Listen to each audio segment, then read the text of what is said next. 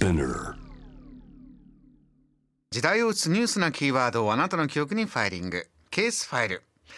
最終週はソーシャル経済メディアニュースピックスとのコラボです。海外で活躍するニュースピックスのプロピッカーで、えー、ニューヨークにあるマウントサイナイ医科大学老年医学緩和医療科医師山田裕二さんにお話を伺っています。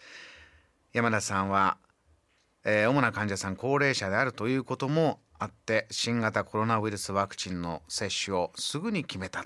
えー、手順としては昨年12月中旬山田さんの住むアメリカでワクチンが緊急使用開始となりました。その数日後病院の方から順番を知らせるメールが来たそうです。優先順位としてはまず救急 ER で勤務する医療者。その次にコロナの重症患者を扱う集中治療室で働く医療者というふうにリストの順番がありまして山田さんはその次3番目感染症病棟に携わる医療者としてワクチン接種ということになりました。こうしてワクチン接種をした山田さんにまず率直な感想を伺いました。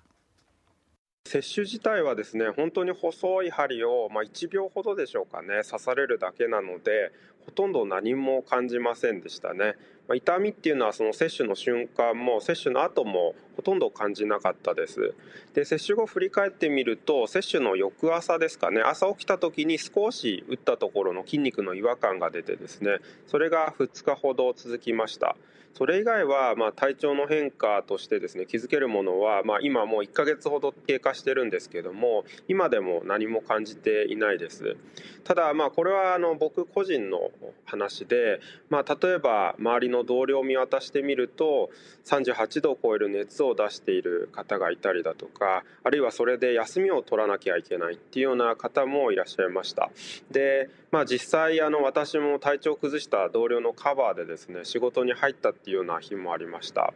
まあ、ただそういうまあ副反応をですね経験した人もあのいたんですけども、まあ、共通していたことは皆がその体調を崩してもですね市販薬なんかを飲んで、まあ、すぐに体調を回復しているようなケースが多かったっていうこととあとは休みを取った人でも次の日にはもうあの何ともない顔して仕事をしている人が多かったっていうのがまあ印象的ででしたね。あとそういう方にもですねその体調を崩したので、まあ、接種をして後悔してるんじゃないかと思って聞いてみたんですけどもあのそういった副反応を経験した人でも、まあ、接種をして本当に良かったというように、まあ、話されていたのは印象に残ってます。山田さんのお話ではコロナのワクチン接種イメージでいうとインフルエンザのワクチン接種に近いということです日本ではコロナのワクチンに対する不安ももちろん、えー、報道にもなっておりますが山田さんご自身はワクチンを打つことへ心配や怖さ感じなかったんでしょうか？あの私自身は怖いっていうような感情は全くなかったですね。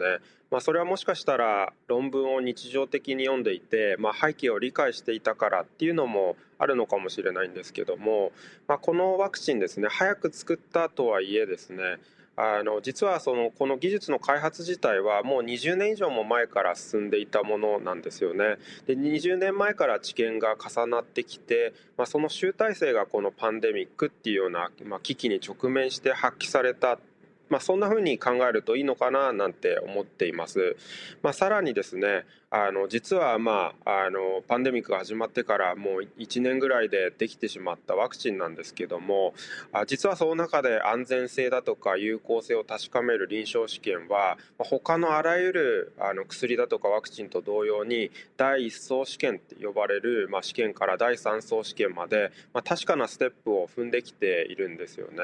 で決してどっかのステップをごまかして、まあ、省略してですねこれできましたよって言ってあの皆さんのもとに届けけられているわけではなくてしっかりと数万人単位で試験をして安全で有効であるということをま確認してからあの普及をしていると、まあ、そういったところにも目を向けていただくといいのかなと思います。まあ、もちろんあの将来新しいリスクが見つかるんじゃないかっていうような可能性を完全に否定することはできないんですけども、まあ、それはもう現代の医療のあらゆる薬だとかワクチンと同じで、まあ、今使ってるようなですね例えばインフルエンザの時に飲むタミフルなんて皆さんご存知かもしれないですけどもあのタミフルなんかの薬にもですねまあもともとそういう時代があったんですよね。でもあの皆の中で浸透してきて、まあ、今使われて一般的に使われていますけれども、まあ、そういう今があるということで、まあ、新しいメカニズムを持ったワクチンなんですけども、まあ、このワクチンだけが特別やり玉に挙げられるという理由はないのかなと思っています。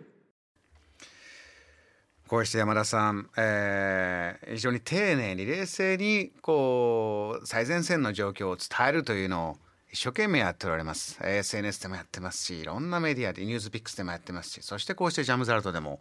お伝